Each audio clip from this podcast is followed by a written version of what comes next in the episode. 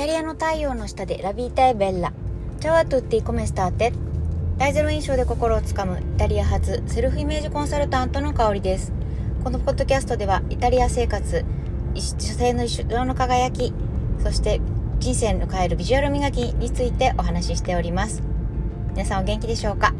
あの、しょっぱなから全然ろれつが回ってないっていう、あの、秋、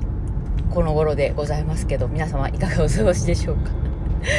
ね、なんかあのー、あったかくなったり寒くなったり、なんか雨が降ったり、イタリアも今、なんか忙しいですね、本当に。忙しいです。うん。なんか日本もね、そんなような感じで、なんか変なところでつながりを感じる、あのー、ことがあって、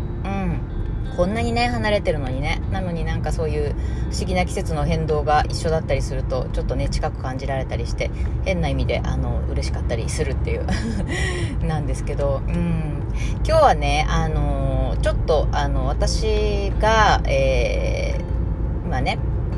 あのビジネスを学ばせてもらっている、あのところでね、ちょっと意外というか、え、未だにそうなんだっていう驚きがあったことをテーマにね、お話をね、したいなって思ってます。はい。あの私30年間日本に住んでいて、日本を離れて、えー、イタリア生活して、大体まあ、約20年間になろうかなっていうような状況なんですよね。で、えっと、そうだな。幸い私はその、なんだろう、日本に行った時は外資に行ったので、まあ、比較的その日本企業に比べると、まあ、緩いというか、結構和気あいあいとしてたというか、あんまりなんでしょうね、その、なんていうのかな、あの、典型的な、あの、体育会で、なんかあの、死ぬ、死ぬほど頑張ってやりますみたいな、ノーって絶対言いませんみたいな、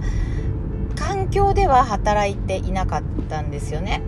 とはいえ、とはいえ、あの、私がいた、えっと、その、え外外資の広告代理店の中での、えっと、私がいた、結構長くいたメディメディアっていう部門は、えっ、と、相手、お、あの、お仕事する相手が、まあ、お得意先の他にも、あの、一番そのつながりがあったのが、やっぱりテレビ局とか、新聞社さんとか、雑誌社さんと、あの、お仕事することが多かったんですよ。だから、業界がめっちゃ古いんですよね、体質が。そうそう。だからそれに、あの、合わせるような感じになるので、なんかその、なんでしょうね、会社の中で一番古風な、あの、ザ体育会みたいな雰囲気が、なきにしもあらずではあったので、あの、今日のね、そういった、あの、女性たちが話してた形あの話がよくわかるというか、うん、なんかこう分かるところは十分あるんですよね。でそれ何かというとねあの何て言うのかな。あのお仕事をしていてなんか例えばすごいこう体調が悪かったりとか子供が具合悪かったりとかなんかすごくこう何て言うのかなあのちょっと休みたいなとかちょっと会社抜け出したいなとかっていう時に言えないっていう方がめっちゃ多かったんですよ。で、なんか例えば、あの、すごいこう、仕事を任されて、で、えー、その時がたとえ具合が悪かったり体調が悪かったりしても、そこで弱音を吐けない。う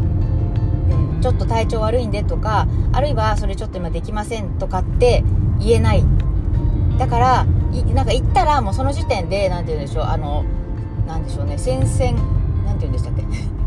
船外布告っていうんですか？あのそうそうな、まあ、日本語が最近本当にごめんなさい怪しいんですけどあのいわゆるなんかちょっとあのもう君はダメだねっていう烙印を押されてしまうっていう、うん、っていう話を聞いてすごいびっくりしたんですよね。で私がすごいイタリアに来た時にびっくりしたことをその話を聞いてて思い出したのがあの自分が日本で働いてた時に私ね会社であの疲れたって言えなかったんですよ。うん。だからそれってどういうことかっていうとその今あの今日ねそうやって彼女たちが言ってたように疲れたってあの言うってことはもう超ダメ人間仕事ができない人間っていう烙印を押されてしまうから。だから絶対疲れてても、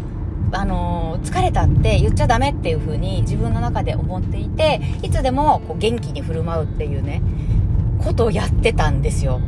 でね、イタリアに来て、で、あの、まあ、イタリアの企業で私お仕事をしてた時に、普通にみんな、あの、そのスタンカとか 要は私疲れたわってことなんですけど、あのあとはあのなんだろうな自分の例えば管轄外の仕事だったりあるいは手が自分がいっぱいだったらなんかのんちらファッチョとかあの私それできないわとかあの普通に言われるんですよね。うん。そうそうそう。だけどなんかそれを言ったことであこいつできない人間だとか思われなくてうんなんかなんていうのかなできないっていうこととか疲れたっていうことはなんかすごいこう自然なことっていう風にあのなんていうのかな捉えられていてそれに私はすごいイタリア来た時ショックをショックっていうかびっくりだったんですよ。あ疲れたってみんな言うんだみたいな。そう。でねでもそれははるか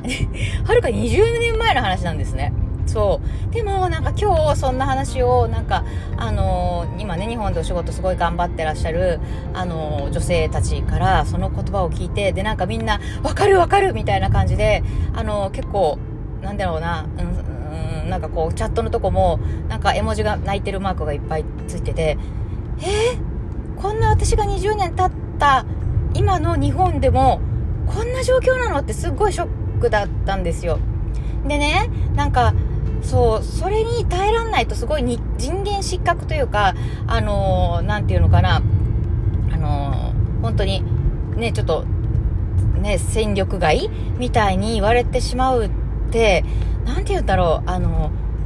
精神的にも肉体的にも良くない。なんでかっていうと、やっぱりね、頑張っちゃうじゃないですか。肉体的にもね。そう、あの、そう思われたくないから。でもそれって全然健康じゃないし、あの健全じゃないんですよね。で、そういうことやってるのって、あの本当に何でしょう、あの、欧米だったら考えられないっていうか問題になるっていうか、うん。で、そのね、いい例が、例えば、あの、Google だと、あの、基本的に、あの、社員の、えっ、ー、と、精神的、その、あの、心身的な安全性っていうのが、まず問われるんですって。うん、っていうのをね、まあ本書かれた方がいるんだけれども、うん、つまり、あの、社員が、その、なんだろうな、そう、こういうふうに言ったら首切られちゃうんじゃないかとか、こういう意見を言ったらもう仕事をもらえないんじゃないかとか、こういうことを言ったらキャリアがもうなくなるんじゃないかっていうことがないような環境づくりを、あの、しなければいけないっていう、それがベースで、あの、成り立ってるっていう話をね、あの、本であって、そう、でもね、それでじゃないと会社って逆に伸びないんじゃないかなと思ったしなんかそうじゃない環境で頑張る意味がないんじゃないかなってすごい思ったんですよ。うんで、そこでたとえ、なんかすごい人間失格みたいな、なんかいつでもイエスって言わないで、いつもできますって言わないで、私できませんって言ったり、私ちょっと今日具合悪いんでって言った瞬間に、なんかあなたはできない人間っていう風に言われてしまうんであれば、なんかそこでね私ってすごいできない人間なんだとか私ってダメななんか仕事ができないやつなんだとかって思う必要は一切ないって思うんですよ。うん。そうあのー、あえて何て言うのかなそれを何て言うのかなまあいいきっかけとしてじゃあどうする？じゃあ次の自分の何て言うのかなうん残りの人生というかはこのまま行くのか？それともそうじゃないあのそう何て言うのかなダメな時はダメって言える、うん、あの辛い時は辛いって言える？環境にあの、まあ、それは何でしょう？会社員っていう形かもしれない。自分の仕事っていう形かもしれない。だけれどもその今の無理してる環境に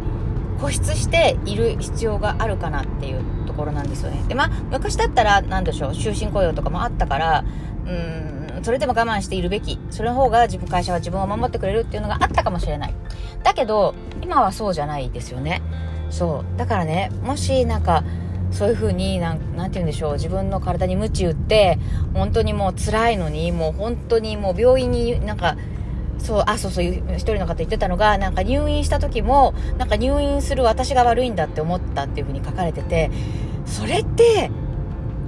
健全じゃないですよね。うん。そうだからそうそうなってしまったら本当に何でしょうそんな入院する私が悪いんだじゃなくてあのそういうふうに何て言うのかなそういう環境を作ってる会社が悪いっていうふうに思った方がよくて、うん、そこに長くいる必要があるのか、うん、やっぱり自分の健康が一番大事だと思うし、うん、そこで自分のことを人間失格って思ってほしくないなってそうあの海外にいるからこそ外から見てる人間だからこそすごすごく強く思ったんですよ。うん。それでちょっとね今日はなんかすごい熱くなっちゃいましたけどあのポッドキャスト撮りました、うん、なんかラジオで熱くなられても困りますって 思ってたらごめんなさいなんですけどはい皆さんはどう思いましたでしょうか？ということで、えー、今日は、えー、ちょっとねあのえー、オンエアが遅くなってしまいましたけれども、どうしてもお話ししたかったので、このテーマでお話ししてみました。それでは、良い週末をお過ごしください。イタリアからセルフイメージコンサルタントの香りでした。このジョーナータ。